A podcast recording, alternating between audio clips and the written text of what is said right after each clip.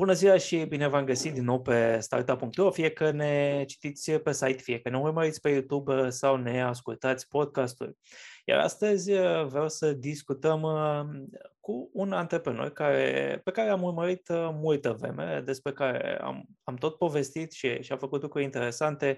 Iar ultima veste mm, a fost o investiție din partea European Innovation Council Accelerator de peste 9 milioane de euro uh, și este vorba de Cornera Mariei, fondator .rumen, .rumen.com, un dispozitiv care ajută uh, persoanele nevăzătoare să, să înțeleagă mai, mai bine lumea. Vom afla mai multe despre Lumen uh, de la Cornel. Salutare!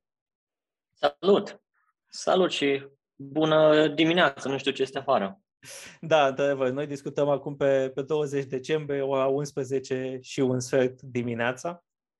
Cornel, um, um, despre, despre tine, cum spuneam, am, am tot uh, aflat uh, vești. Și înainte de, de a vorbi des despre Lumen uh, uh, ca, ca inovator în cadrul unei în companii mai mari, Continental, uh, ai fost uh, premiat la Global Business Hall of Fame, Lumen a primit și, și uh, Red Dot Luminary Award, uh, să spunem supranumit așa, un Nobel pentru design, acum o investiție din partea European Innovation Council, dar hai să începem un pic uh, pentru cei care nu te cunosc uh, atât, atât de bine. Spune mai multe despre tine um, și în contextul acesta al Lumen.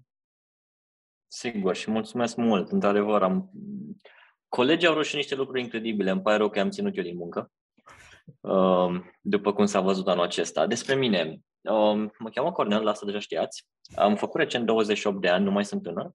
Și m-am născut într-o familie puțin diferită. Mai specific, m-am născut într-o familie în care ambii mei părinți și sora mea sunt persoane cu dizabilități, ceea ce înseamnă că am crescut într-un mediu puțin diferit, ceea ce înseamnă că am avut acces la alte resurse, la alte posibilități față de cel puțin oamenii pe lângă care am uh, crescut în viața academică. Și mm, asta m-a ambiționat foarte mult să construiesc lucruri, m-a ambiționat foarte mult să fiu curios și inevitabil de la curiozitate ajungi la diversitate, diversitate la creativitate, creativitate la inovație și m-a făcut să îmi placă foarte mult să construiesc lucruri ce ajută. Și cam asta e foarte pe scurt despre mine. M-am născut în București, am locuit în București o vreme, în Bucovina altă vreme, după care am plecat în Germania, când am împlinit 18 ani. După vreo 5-6 ani m-am mai întors și prin țară și vă salut din Cluj. um, menționai de, menționam mai, mai devreme de, de Lumen, ca, ca un dispozitiv care ajută persoane uh, nevăzătoare. Știu că ai pornit uh, proiectul cumva din facultate. Era tot evoluat Uh, da. până în stadiu it's care a, it's, it's a very interesting story, ca da, să zic așa. te rog, te rog, hai să, hai să Prima, povestim oamenilor. Hai să încep un pic cu o problemă, după care cu problema din spate și după trec un pic la și povestea lumea exactă. Azi ai 40 de milioane de nevăzători, numărul crește la 100 de milioane până în 2050 și dacă ne uităm la ce soluții există pentru ei, există soluții pentru o grămadă din provocările pe care ei le au. Dar când vine vorba de mobilitate, de a te deplasa, de a te deplasa în siguranță, de a merge într-un loc cunoscut sau un loc nou, ai aceleași două soluții care au mii de ani. Și aia este câinele ghid sau bastonul pentru nevăzători. Câinele ghid e o soluție bună, cel puțin prin funcționalitățile pe care le aduce, este o soluție care e unanim văzută ca utilă. Dar are câteva probleme. Să antrenezi unul ajunge și la 60.000 de dolari și să ai grijă de un câine ghid e incredibil de greu. Din motivul ăsta, în toată lumea sunt doar 28.000 de câini ghid astăzi, la 40 de milioane de nevăzători. În România sunt 90 și, aproape 92.000 de nevăzători și sunt doar 21 de câini ghid. Wow. Pe scurt, nu e o soluție scalabilă. Întorcându-mă foarte în trecut acum, în anii studenției, da, prima idee pentru lume am avut-o accidental. Așa am și început în direcția asta, în care am început să discutăm cu un, cu un amic despre ochelari pentru nevăzători. Și am început să căutăm, nu exista nimic și am zis că, hey, maybe this is worth pursuing. Și atunci am găsit problema. Și când am găsit problema, am dat seama că, hei, cred că putem face ceva în direcția asta. Dar ce ne era foarte clar după puțin timp atunci este că, tehn- că unu, puteam face lucruri incredibile și atunci la nivel de laborator și în condiții controlate. Dar nu era, nu era ceva ce puteai să pui pe piață. Nu era un punct în care tehnologia permitea să creezi un astfel de sistem. Adică în 2014, când am avut primul patent pe Lumen, lumea arăta foarte diferit din punct de vedere tehnologic. Și am continuat să studiem cu un rol foarte, cu, cu foarte puține investiții, dar pe o perioadă lungă am continuat să studiem, să vedem când e momentul în care tehnologia va permite ca așa ceva să facă.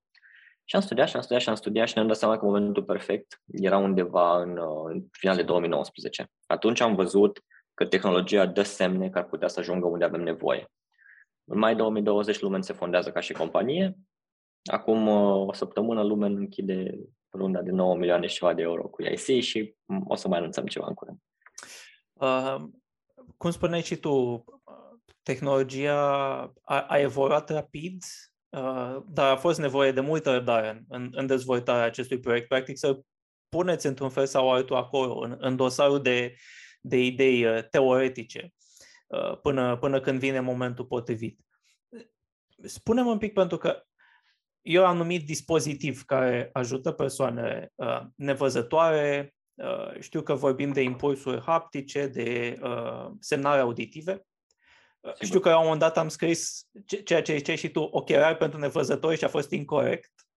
Um, ce, ce e înseamnă? Un, e un catch bun de cuvinte. Da, da, Sigur. Da. Hai să mă întorc un pic la... E un catch bun de cuvinte pe care îl folosim.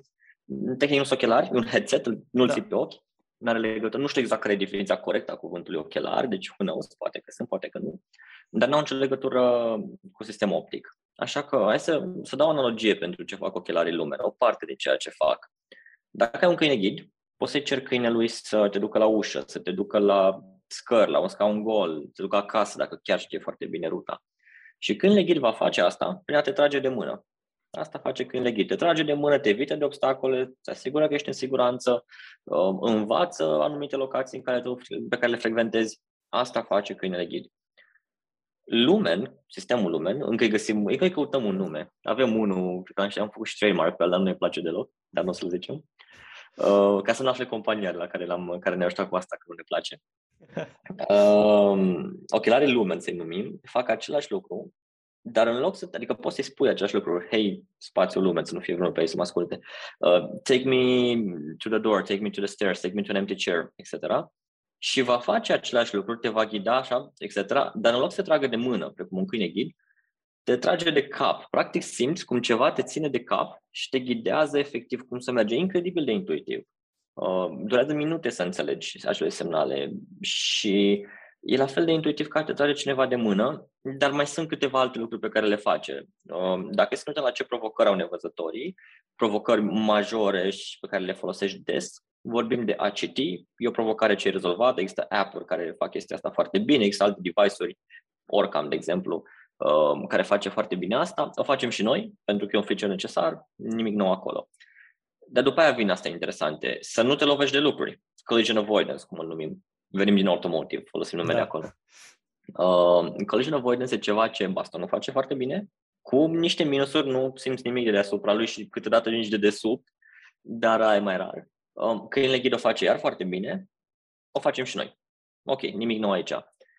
A, a înțelege mediul din jur, a înțelege un termen foarte complicat aici, pentru că, uite, să dau un exemplu, mă aflu într-un birou aici, vreau să aflu mai întâi dacă există vreo scaun sau vreau să-mi dau seama Poate nu vreau să cer sistemului să mă ducă la ușă, vreau să aflu dacă am my cup of coffee here. Mm-hmm. Show me the cup of coffee. Și o să... Acum mă gândeam că nu știe cup of coffee. Anyway, uh, o să știe. Uh, și nu doar că zice prezența, dar să reprezintă spațial unde se află. Lucru care astăzi câinele ghid poate, dar să-i spui câinelui e cana mea de cafea aici, e o comunicare destul de complicată cu un câine ghid în anumite... Știe de multe ori, te duce mm-hmm. la ea, nu e neapărat, dar uh, e o barieră de comunicare acolo. Uh, am găsit un mod mult mai intuitiv și patentat pentru a face, pentru a face chestia asta, e incredibil de intuitiv, pentru a te prinde numai de, nu doar de existența obiectelor, ci și de unde se, de unde se află ele raportate la tine. Uh, anumite app-uri fac, Pseudo fac asta, dar iar sunt foarte neintuitive, foarte lente, adică nu pot să mă învârt șapte secunde cu telefonul prin cameră până îmi zice unde, it just doesn't, it's too much. Uh, și mai bine încep să pipăi camera, că în șapte secunde s-ar putea să o găsești. Um, lastly, să fii ghidat. Și aici devine foarte interesant, pentru că e o chestie care numai un alt om, visually capable, individual, sau un câine ghid poate să facă astăzi, să ghideze un nevăzător în siguranță. Asta nu se poate în niciun pachet tehnologic în ziua de astăzi până la noi. Și aici este marea, marea chestie. Dar mai există un nivel. Și câinele ghid, dacă este să ne gândim, are o limitare. Nu poate să meargă în locuri pe care nu le știe. Mhm. De foarte multe ori avem impresia că câinele ghid conduce. Nu chiar. Este un parteneriat între om și câinele ghid și în multe situații chiar invers. Omul conduce, câinele ghid se ocupă de anumite task-uri. E un, uh, un crew resource management, ca să folosim termeni din, uh, din aviație. Și câinele ghid nu știe locații noi, dar omul poate să știe. Nevăstorii folosesc Google Maps sau alte aplicații foarte bine. Căști în urechi și ascultă instrucțiunile de la Google Maps, după care le transmite câinele, ajunge la intersecție, acum luăm dreapta. Durează un pic e pentru prima dată când asta se poate face într-o singură soluție. Nu s-a putut niciodată face. Se există să ducă într-un loc în care n-a fost niciodată să ducă acolo. Asta se ghideze acolo. Asta este ceva complet nou. Astea sunt principalele lucruri pe care le face sistemul. În baza lor, tehnologie din condus autonom și nu vezi multe mașini autonome pe drum și mașinile autonome au tone, noi avem sute de grame, deci n-a fost chiar ușor să luăm tehnologia și să o scalăm la ceva mic. Și e un challenge uriaș ingineresc, absolut uriaș. Uh, și nu doar, că partea de inginerie e o, o bună parte, dar partea socială, direcțiile pe care ne axăm. Noi avem o credință foarte puternică că o mobilitate mai bună și o accesibilizare mai bună rezultă în educație mai bună, rezultă în uh, employment mai bun, în joburi mai bune, în locuri de muncă mai bune în română uh, și o viață socială mai bună și pentru nevăzători. Și asta facem cu Lumen. Și pe astea trei direcții găsim aplicabilități și găsim uh, use case-uri pe care le dorim. Am dat un exemplu recent în video pe care l-am făcut cu, cu cel la Kaufland, în care am, practic, e pentru prima dată ever, când uh, un nevăzător a fost ghidat într-un magazin mare, un loc în care un nevăzător nu s-ar duce de unul singur, a fost ghidat de un sistem. Și, și nu, un câine ghid se descurcă să nu te lovească de lucruri, dar nu o să te ducă la pâine, nu o să te ducă la aia, nu o să te ducă la aia, pentru că nu le știe. Uh, deci e, e ceva absolut wow și, mă rog, vă dați seama că l-am filmat noaptea, că altfel cu contractele de cine apare în video, cine nu, de era absolut incredibil și mă mai uit din când în când, nu la filmările care au fost publice, ci la filmările pe care le făceam noi cu trei zile înainte cu telefonul și am gen, wow, what have we done? Uh, și doar anumite direcții. Mai sunt multe altele. Ne uităm, de exemplu, pe categoria de employment, de locuri de, de muncă pentru nevăzători. Sunt foarte multe locuri de muncă ce cu un pic de accesibilizare devin disponibile pentru nevăzători. Și noi vrem să oferim acea accesibilizare prin sistem. Așa că noi și când punem pe piață, abia a început povestea. Continuăm prin over-the-air updates să adăugăm noi, noi, noi feature-uri care ajută din ce în ce mai mult viața. Vrem să fie un hardware universal, la care muncim, derupem, ca să zicem așa, să-l micșorăm, să-l facem mai comod, mai ține bateria mai mult, toate aspectele astea. Și ani de zile în viitor o să ai update-uri cu mai multe feature-uri ce fac viața nevăzătorilor un pic mai bună. Cum, cum menționai și tu, e peste tot în lume, poate, din păcate, chiar mai mult și a noi în țară, unde știm cât de greu e pentru, pentru ne putem imagina, de fapt, cât de greu este pentru, pentru nevăzători să, Uh, ducă o viață cât mai normală, să, cum spuneai și tu, să aibă o viață socială, să, să iasă din casă, să muncească. Um, um, și ne dăm seama cât, cât de dificil e, e, e acest lucru. Uh, voiam să te întreb, uh, pentru că uh, explicai cum, cum funcționează dispozitivul, să spunem ca un fel de mașină autonomă care se pune pe, uh, pe cap, da. dacă e să explicăm atât de, așa de simplu care ar fi uh, limitările în momentul de față pentru, pentru acest dispozitiv? Menționai, de exemplu, de autonomie, uh, pentru că uh, e, ar, fi, ar, fi un lucru, ar fi un lucru destul de, de dificil să, nu știu, să trăiasă bateria în timp ce ești uh, la plimbare. Uh, cum, care sunt limitările lui și, uh, practic, cum vreți să când îl vedeți comercializabil? Uh-huh. Um, la bateria nu e așa o mare problemă. În, adică avem full day battery life. E, e doar o problemă de cât de multă greutate vrei să cari. Dacă vrei o, o lună să te ține, un om poate să care baterii pe o lună. Nu va fi o lună confortabilă, dar uh, nu e neapărat acolo problema. Um, vin, mai uite, să mă la câteva probleme. Unu, um, produsul trebuie să meargă în o grămadă de condiții. Merge în 90% din lucruri, fără probleme. Um, dar să meargă în 100%. Și acolo apar câteva, apar câteva situații outlier care sunt foarte dificile și pe care căutăm cele mai simple metode să le sortăm. Ne dăm seama prin teste care sunt uh, acestea și schimbăm anumite aspecte, etc. După aia avem ideea că noi construim un produs global care trebuie să meargă la 45 de grade afară pentru câteva zeci de minute și după aia să meargă și la minus 20. Și cam și așa ne uităm, 40 minus 20 ca și range de, de operare. Dar sunt foarte multe challenge-uri acolo.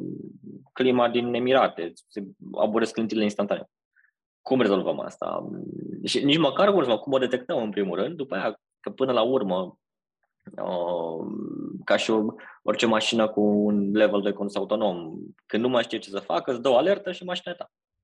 Sau te bagă direct în zi. Uh, dar e important să detectăm. Asta e primul pas, să detectăm când nu, sistemul nu e reliable și să anunțăm userul. Și de acolo este treaba lui, este în regulă, nu e...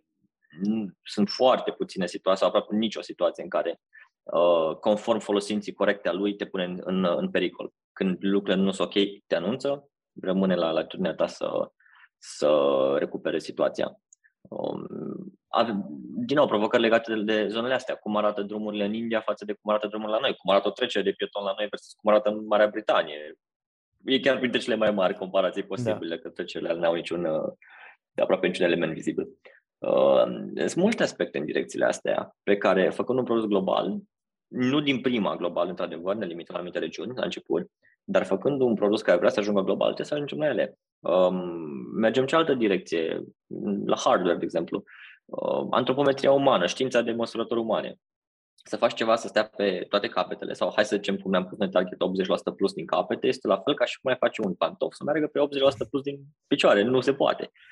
Și uh, e foarte mare challenge-ul. Avem uh, și un challenge care nu e încă de bine rezolvat. Asta mă și pe mine când lucram pe asta.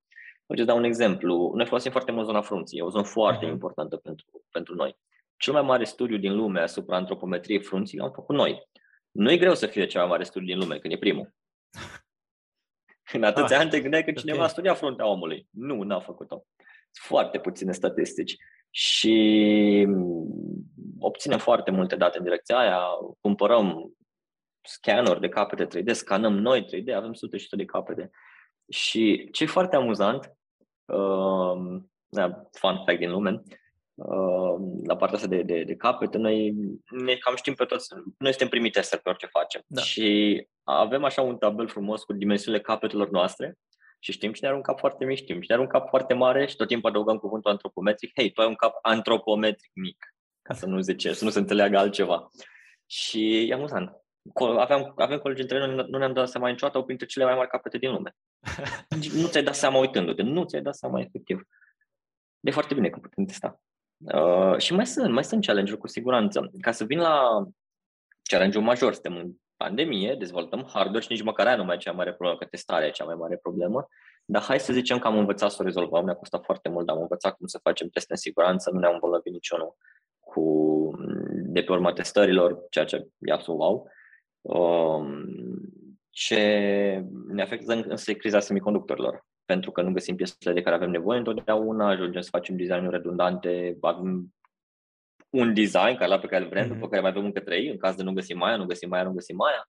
Și situația stocurilor de componente este horror, adică astăzi pot să mă uit să văd 20.000 de piese dintr-o chestie care am nevoie în stoc și mâine poate să dispară. Și financiar să fac, să cum pun o piesă în, în design, să și cumpăr, fără să știu dacă rămâne piesa respectivă, e oribil și costă foarte mult și durează și foarte mult timp și faci foarte frustrant în același timp. Mm, și nu lucrăm cu firme foarte mari și, și la fel. E, e, o, e o perioadă dificilă din punctul ăsta de vedere. Um, luând astea în calcul și având în vedere că suntem în procesul de design for manufacturing, care ia un produs și îl face productibil, care e complet altă știință, um, să mă un pic. Dar uh, ne uităm Q3, Q4. Q3, Q4. O să începem o să începem mai devreme mass testing, adică trebuie să vrem să lansăm 100-200 de unități lumen in the wild, așteptăm in the wild testing-ul. Uh, până acum testez cu noi cu supravegherea noastră. Urmează in the wild-ul, care e oarecum un clinical study, dar nu chiar, dar este, depinde cum interpretezi. Și ăla o să fie foarte interesant, pentru că deja avem multe lucruri pe care vrem să le aflăm. Uite, îți dau un exemplu Uh, de date care eu le consider foarte relevante, colegii mei nu, dar ne amuzăm și pe asta. Uh, avem foarte mulți senzori în sistem, avem șase camere în punctul ăsta, o să mai cred că o să mai creștem cu, cu, cu o cameră, vedem. Uh, și toate limitările lor, dacă lumina prea puternică, lumina prea slabă, reflexii, etc. Uh, mișcarea capului însă e o chestie foarte interesantă. Capul se mișcă în moduri puțin predictibile de multe ori. În mare parte din cazuri nu. Dar am văzut oameni care își mișcă foarte intens capul. Și asta afectează sistemul senzorial. Și astăzi nu știm exact, la un număr mare de oameni, cât de mult își mișcă omul capul uh, pentru, a, pentru a ști și senzorii noștri la ce requirement trebuie să reziste. Adică le facem la industry best of the best ce se poate, uh, suntem convinși că e suficient, dar sunt multe parametrizări pe care le-am putea face în funcție de cum își mișcă un om capul. Dacă își mișcă foarte repede capul, sunt anumite lucruri, dacă își mișcă încet, sunt alte lucruri. Și de bea știu să facem mass testing ăsta cu 200 și de oameni pe o perioadă lungă, din câteva luni de zile, ca să vedem extremele alea am o teorie aici, nu o să intru că vrem să și patentăm asta, dar uh, sunt multe, multe chestii interesante. Foarte deci, multe. Un deci, proiect practic, uriaș, absolut uriaș. Practic, uh, asta e, asta e faza esențială următoare, acest, uh, această testare. Uh-huh. Uh, și pentru că menționai, apropo de asta, în momentul în care e lansat, voi cum, cum, cum veți încadra lumeni? E dispozitiv medical, e dispozitiv de ajutor, nu știu, Depinde Poate fi considerat un, un baston? Tehnologia asistivă. Uh-huh. Tehnologia asistivă, de la țară la țară diferă, cum este încadrată tehnologia asistivă. Blestemul, dar și binecuvântarea în a fi primul în ceva, uh, de genul, este că, la un exemplu, noi suntem o tehnologie asistivă, există niște standarde ISO pentru tehnologie asistive și am intrat foarte drăguț în categoria asta și ne-am uitat la toate. Și le avem pe toate și pe câte crezi că putem să le respectăm. Aproape nici, nu, niciuna are legătură cu ce facem noi. Ceea ce e o problemă. O problemă da. pentru. E o oportunitate și o problemă în același timp. Uh, problemă este pentru că noi nu știm care sunt requirement-urile clare. Nu știm requirement clar. CE marking-ul obținem ca div- și ca device medical. E, ce facem noi este un headset. Mm-hmm. Nu curenta omul, nu-l omorâ, chestii de, de bază, de bun simț, să zicem așa. Peste, încadrarea lui ca device medical diferă la țară la țară. De exemplu, în România, device tehnologiile asistive, ca să fie rambursate, trebuie să fie device-uri medicale. Dar foarte amuzant la noi în țară, nu te poți încadra ca producător de tehnologie asistivă, nu de, nu de alta pentru că n-a fost niciodată unul. Așa că noi o să fim furnizori de tehnologie asistivă, nu producător, pentru că nu, nu există categoria de producător. Um, da, sunt multe, sunt multe chestii de mm. genul. Uh, depinde, depinde la țară la țară. Noi ceea ce facem este să construim cu highest safety standards possible, uh, venind din automotive, le luăm de acolo și se descurcă bine oamenii în automotive cu, cu astea. Probabil undeva în 2026 vor apărea și standardele pentru ceea ce noi facem. 2026 mai mult până atunci. Da. Um, pentru că spuneam că, că, că există o problemă de, de oportunități pentru persoanele nevăzătoare. Din acest motiv, de multe ori, uh, din numărul acela pe care menționai, dacă nu mă știu, 40 de milioane, um, multe persoane dintre acestea nu au destule posibilități. Tocmai pentru că au dificultăți în a se angaja, uh-huh. um, nu, au, uh, nu au aceeași deschidere din partea angajatorilor. Uh, și spuneai și de faptul că a antrena un câine ghid costă enorm. Nu știam. Da. că e, e, e un cost Zeci atât de, de mare. Zeci. Uh, mult, așa că, multe, multe. Care e planul vostru de a face Lumen un, un dispozitiv care să fie uh, accesibil uh, și inclusiv pentru, pentru persoanele mm-hmm. nevăzătoare? Mai ales sure. pentru că vorbim de o tehnologie care nu există în momentul de față. Sunteți, Hai. sunteți creatori. Aici, prin laboratorul meu există. uh, avem o dorință noastră să ajutăm oameni. De asta am fondat compania, să ajutăm oameni. Eu nu am avut niciun interes financiar, n-am nici în ziua de azi niciun interes financiar în această companie decât să ajut oameni. Am, avem și o credință puternică că dacă ajutăm, inevitabil vom ajunge la bani. Dar așa rămâne prioritate. Și, pe de altă parte, Lumen este un business, trebuie să fie sustenabil ca un business. Și chiar e un business case puternic. Um, noi nu dorim ca nevăzătorii să plătească pe ceea ce facem. În majoritatea, în, nu, în toate țările dezvoltate din lume există sisteme de rambursare, sisteme de subvenționare pentru astfel de tehnologii. noi de acolo, noi acolo, acolo ăla este paying customer nostru. Userul și paying customer sunt diferiți. De la țară la țară diferă un pic sistemul însă. În România este o, un mod, în Austria, Elveția și Germania, că tot eram în discuții, e alt mod în care se ajunge și în care se aprobă device-urile și tot așa. Dar, per total, noi ne încadrăm cu un preț, noi zicem mic, 5.000 de euro, uh, e mic pentru tehnologia dinăuntru, ne permite totuși o margine considerabilă și este un uh, preț care este în regulă cu majoritatea sistemelor de subvenționare din uh, lume. Unde nu este ok, mai avem un leeway să mai, să mai coborăm un pic prețul în funcție de cantitate. Nu vrem ca nevăstorii să plătească pentru asta, vrem ca sistemele de subvenționare și rambursare să plătească pentru asta. Nu zicem nu dacă vor să da. plătească, da. pentru că sunt țări în care se permit. Nu e o sumă uriașă, uh, având în vedere durata de viață a sistemului, având în vedere beneficiile. Dar, uite, îți dau un alt exemplu. Un nevăzător pe an în Statele Unite costă 27.000 de dolari prin uh, pensii speciale, prin uh, toate chestiile astea. Sunt un milion de nevăzători în Statele Unite. E o problemă mare. Da. Și există probleme și probleme care costă na, încălzirea globală e o problemă uriașă, dar pentru că încă nu ne costă prea mult, nu prea facem multe. Dar când vorbim de 27 de miliarde pe an în Statele Unite și nu e chiar tot costul, chiar mai mare, e o problemă care ne costă. Și acolo există și oportunitatea. Um, ca asta pe scurt. Cum ajungem la piață, asta e altă, altă chestie interesantă, pentru că na, nu e un app care îl descarci de pe App Store, e mult mai complicat procesul.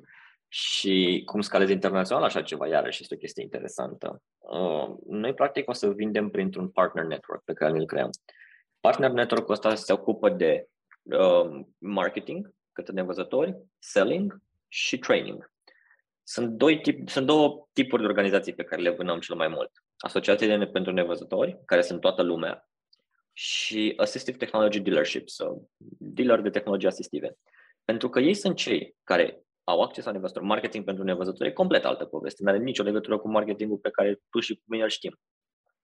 Training-ul, iarăși, este o chestie foarte diferită pe care o facem aici local, adică noi facem manualul de training și train the trainer și toate chestiile astea. Și selling necesită contacte directe cu sistemele de subvenționare din țara respectivă. Aproape nu e imposibil, dar foarte greu dintr-un punct central să le gestionezi. Și de asta partner network-ul nostru, unde ne uităm la 540 plus parteneri pe care îi atragem, Um, se vor ocupa cu asta. Ei vor fi the boots on the ground în jurul lumii pentru subiectele astea. Și deja avem din Statele Unite, din uh, America de Sud avem acum, Europa avem, um, Asia un interes mare, dar trebuie să ne mai mai să mai creștem și noi un pic, că nu suntem prea puțin pentru toate astea. Și na, e, e absolut incredibil. Adică it's something global which, is, which started here. Și, și da, e super fain știm cât, cât de... Să dezvolți produse software e complicat, să dezvolți produse hardware, inclusiv cu o componentă atât de dezvoltată software. 10-100 de ori mai greu. Exact. Um, și costă... Aș mai adăuga câteva aici. Te rog. Să faci un startup în research, mai mulțește cu 100. Și să faci un startup în România, mai mulțește cu 10. Acum mulțește-le pe toate și bun venit în lume. Da. Adică voi aveți, voi aveți practic, nu e, nu e un classic business pornit, e, e un research acolo, e multă testare, că bănuiesc că până la un, la un dispozitiv de care să nu, nu să fiți mulțumiți, să funcționeze măcar, asta cu prin foarte multe iterații. Um, Zeci, sute cred că deja, cred că sute. Și uite, pentru că am ajuns la finanțare ca să uh, uh, ne ducem și, și în vestea recentă, 9,3 milioane de euro, cam așa, de la European Innovation Council Accelerator, singura companie din România care um, a primit uh, această finanțare. Hai să spunem un pic mai mult oamenilor despre această oportunitate de la UE, cum, cum ați identificat-o voi um, și cum, uh, cum urmăriți practic acum să, să investiți această, această sumă. Este o parte din sumă suma mai mare. Uh, în primul rând, suma vine cu un grad de cofinanțare pe care noi îl punem. Uh, nu-i public încă, dar am mai închis o rundă de investiție și totalul e mult mai mult. Uh, again, mult mai mult, dar o să mă opresc la atâta. Uh, gândiți-vă că într-o singură săptămână, duminică am închis runda de... Azi este luni. Acum da. o săptămână și o zi am bătut palma pe runda de investiție Miercuri am primit datele, veștile la IIC, că suntem prima, singura, și când am văzut și suma, eram gen, că nu înțeleg greșit, am condus aplicarea, știam lucrurile astea, dar uh, procesul ăsta de a aplica l-am pornit prin februarie și mai uit omul, că sunt multe alte probleme de rezolvat între timp. Și na, intri, primești link ăla, ești unul dintre cele 5 spotlighted startups, nu, adică nu doar că suntem lista de 99, da. mai suntem la 5 în care se laudă IIC-ul cu ele și intri acolo și mai intri pe site la și vezi suma și gen, what have I done? Că încep să spui întrebări, what have I done? Țin minte, eram pe un beanbag în birou cu laptop în brațe și colegii lucrau și ei și eu tastam pe acolo mail-uri, că asta e treaba mea, senior office, uh, senior Microsoft Office manager. Um, și primesc mail la și începea cu congratulations și când începe cu congratulations știi că ceva bun e acolo și am intrat pe site și am încercat de capul meu. Abia noaptea respectivă pe la două, adică miercuri spre joi, pe la două noaptea, am, m-am uitat și pe buget efectiv ce includea și eram vai de capul meu. Și, și vai de capul meu ziceam pentru că noi deja construiam o strategie foarte solidă 2022-2023 pe ce vom face cu banii pe care tocmai ridicasem și munceam de mult la ea. Și eram gen, ok, aruncă totul de la zero. Ai mai multe resurse, scurtează timpul, hai să schimbăm lumea. Uh, e, e, e, e complicat să explic sentimentele prin care ne-am trecut săptămâna asta, dar uh, ce-ți bucur este că colegii se odihnesc acum, că au muncit absolut incredibil de mult și rămâne pe mine pe perioada sărbătorilor să fac planul cel mai bun posibil pentru ce vom face cu fondurile.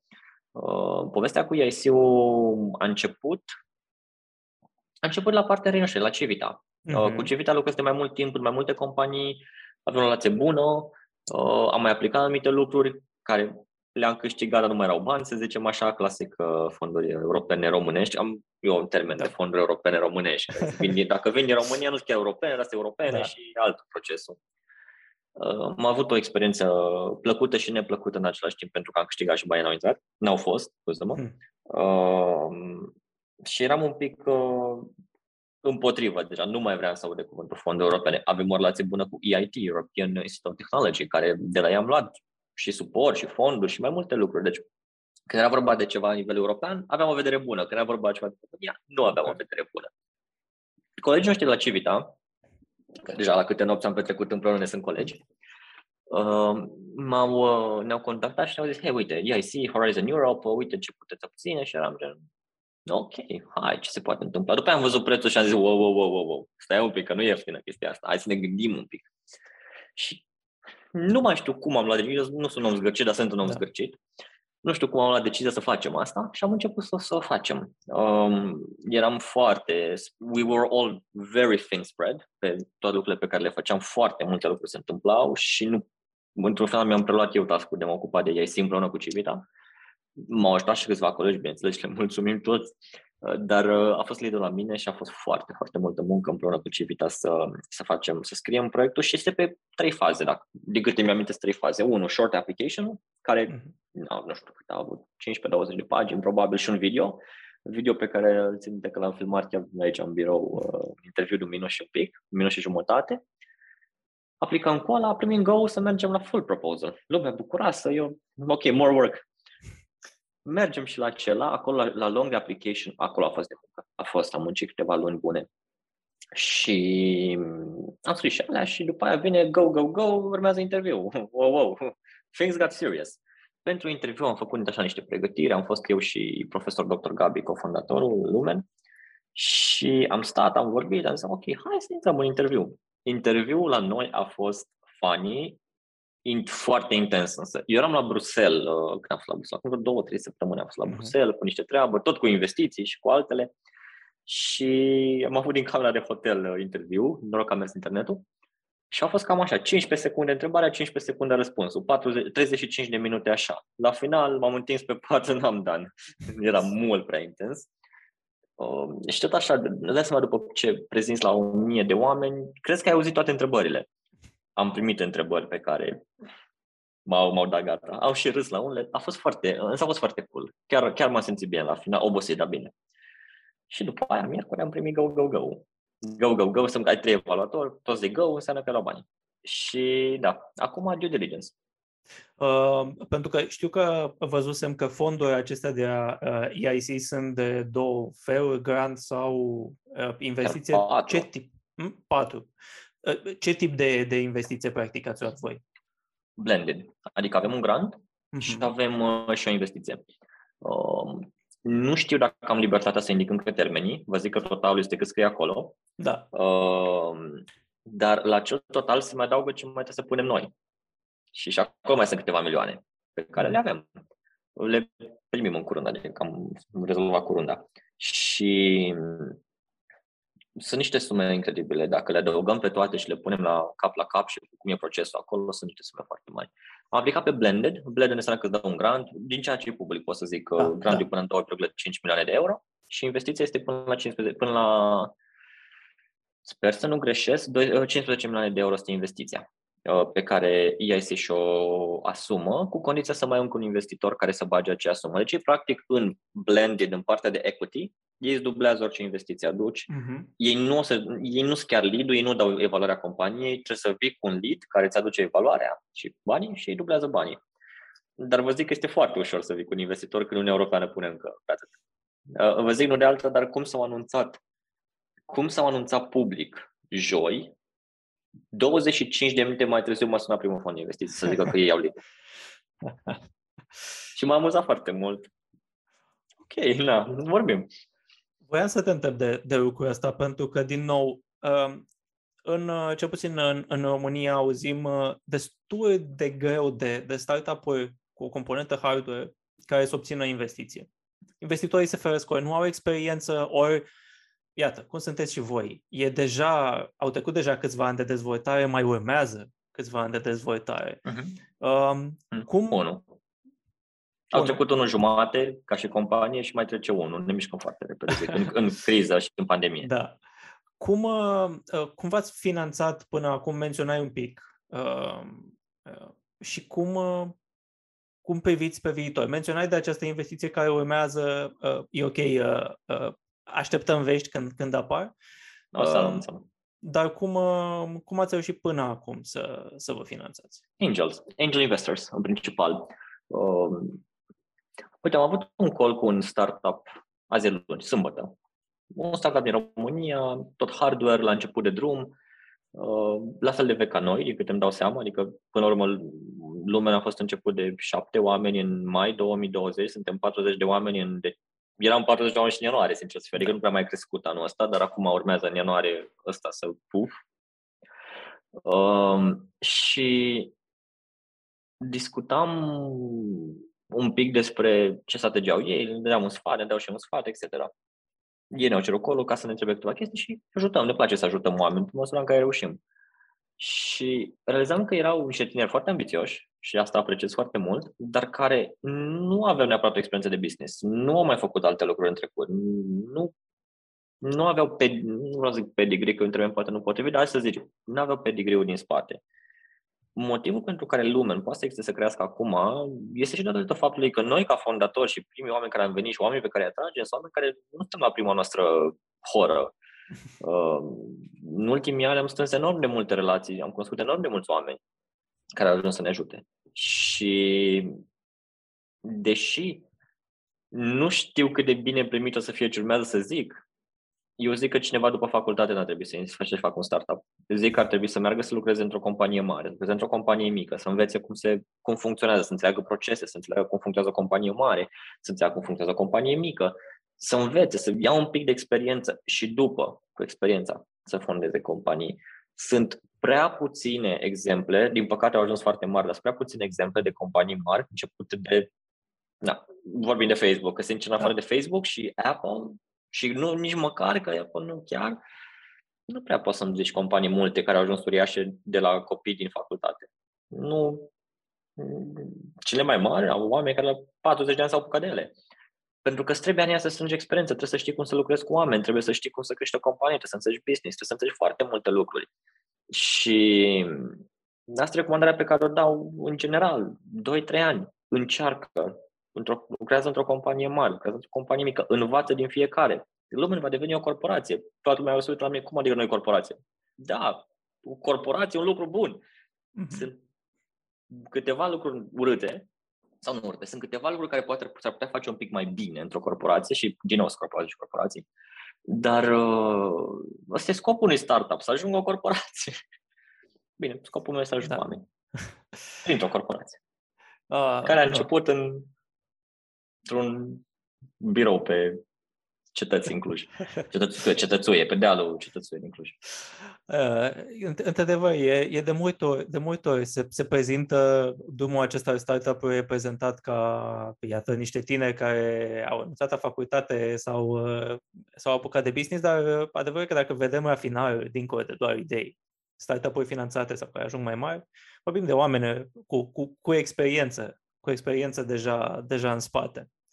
Um, eu sunt foarte tânăr în jocul ăsta.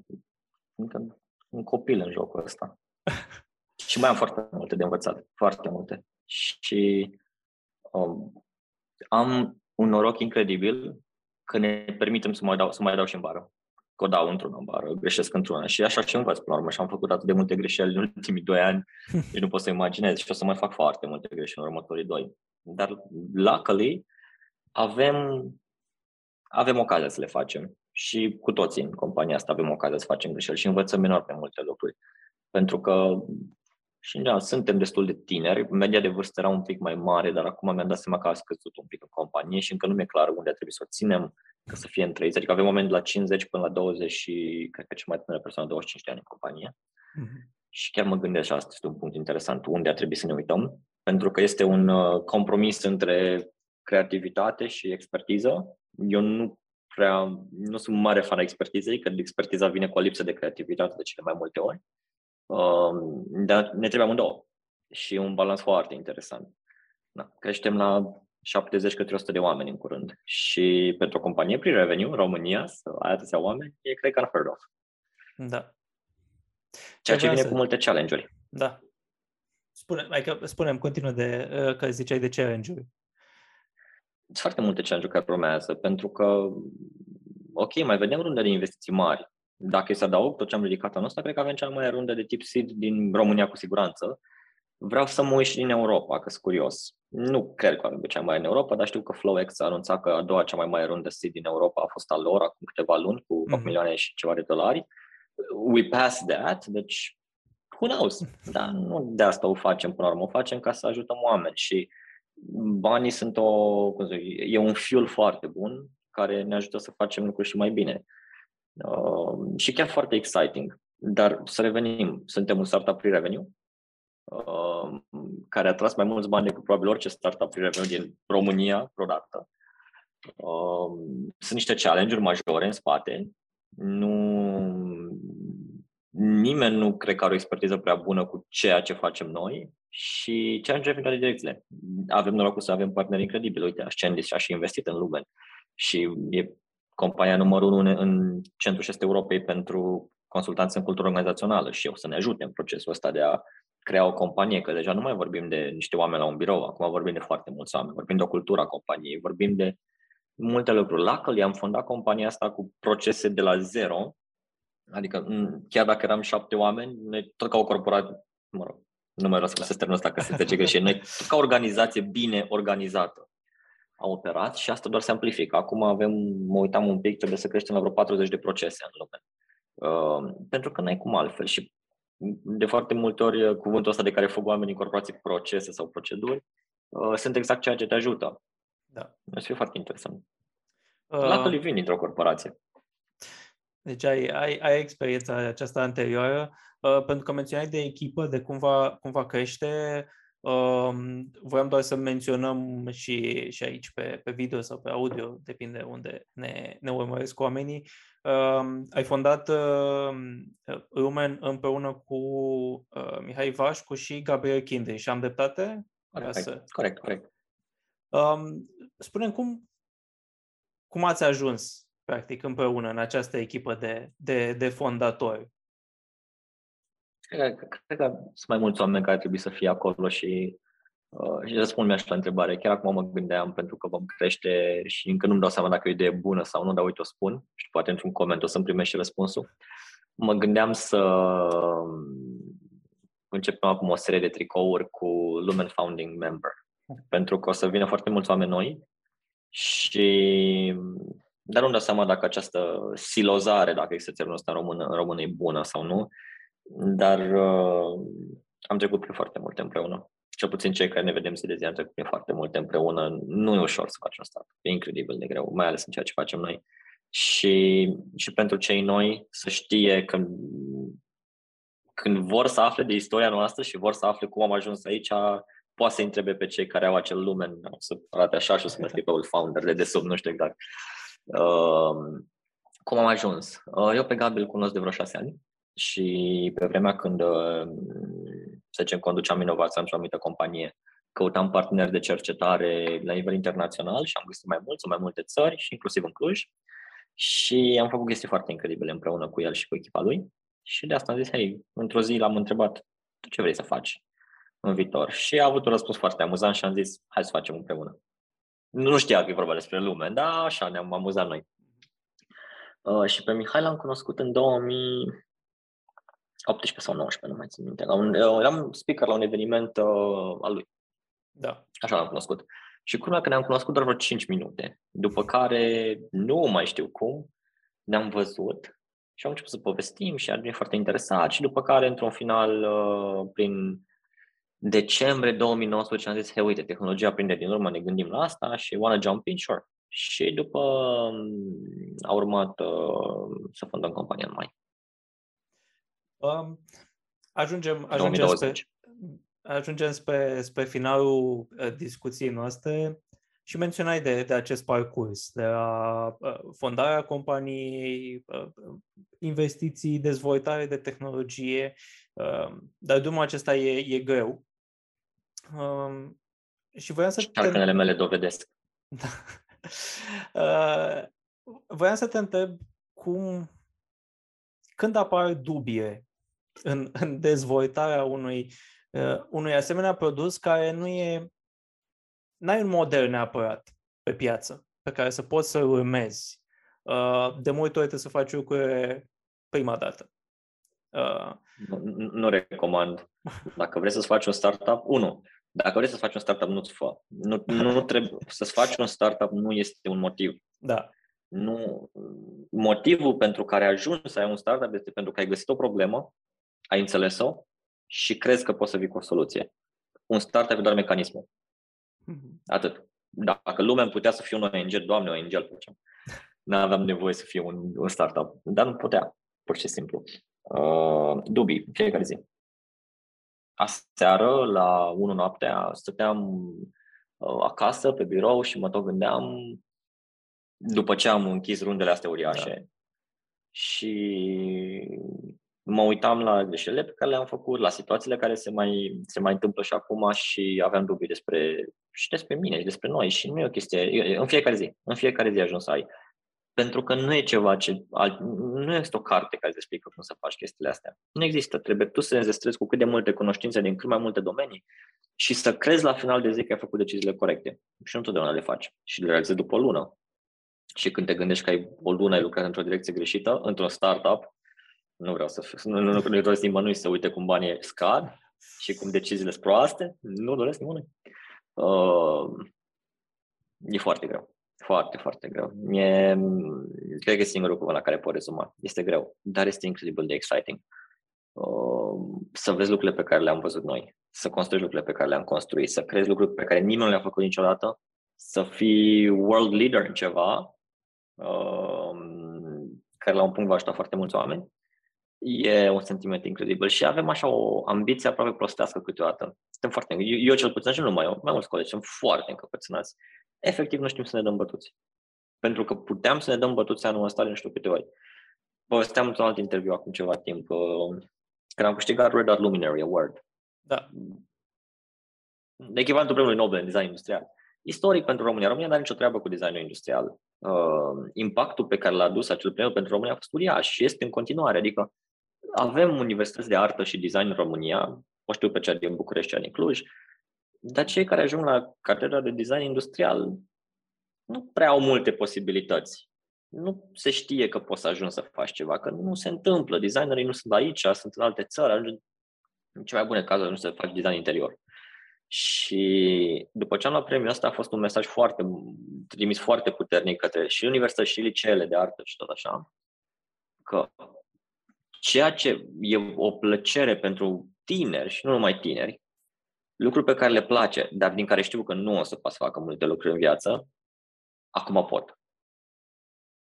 Și un mesaj care am văzut deja numeric cum a impactat oamenii. Uh, am practic schimbat o paradigmă și cu asta. În România, design industrial contează, pentru că brusc suntem de cei mai buni din lumea asta. Dar ca să mă întorc la partea cu greu și cu asta, am aflat într-o joi, ne-am văzut vineri seară să bem un pic, un pic mai mult. Uh, sâmbătă dimineața am la birou și lucram. Nici nu mai țineam minte. Era, și eu ți-am din cauza alcool, nu țineam minte pentru că nu mai ne permiteam să ne amintim, aveam treaba de făcut. Da. Și facem chestii incredibile, dar pentru că le facem zi de zi, uităm cât de incredibile sunt. Eu am un noroc uriaș că sunt cel care povestește despre ele. Și povestind cu alți oameni, îmi dau seama cât de incredibile sunt. Povestesc cu cineva, hei, uite, tocmai am făcut asta și am făcut asta. Stai cum? Ai făcut aia? Cum adică? A, păi am făcut asta, asta. Tu realizezi ce ai făcut eu? Da, am făcut. Nu, nu, tu realizezi ce ai făcut.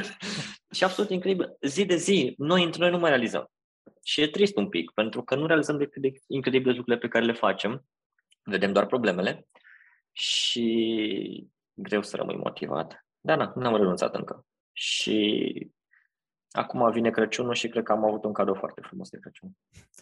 Păi noi sper să, sper să nu renunțați și să, să ne auzim când, să ne auzim uh, când Lumen uh, deja va fi uh, mult mai mare decât este astăzi și sper să ajutați cât mai mulți oameni care au nevoie de, de ceea ce faceți. Um, îți mulțumesc pentru că ai acceptat invitația noastră. Îți urez mult succes în continuare. Sărbători fericite pentru că se apropie.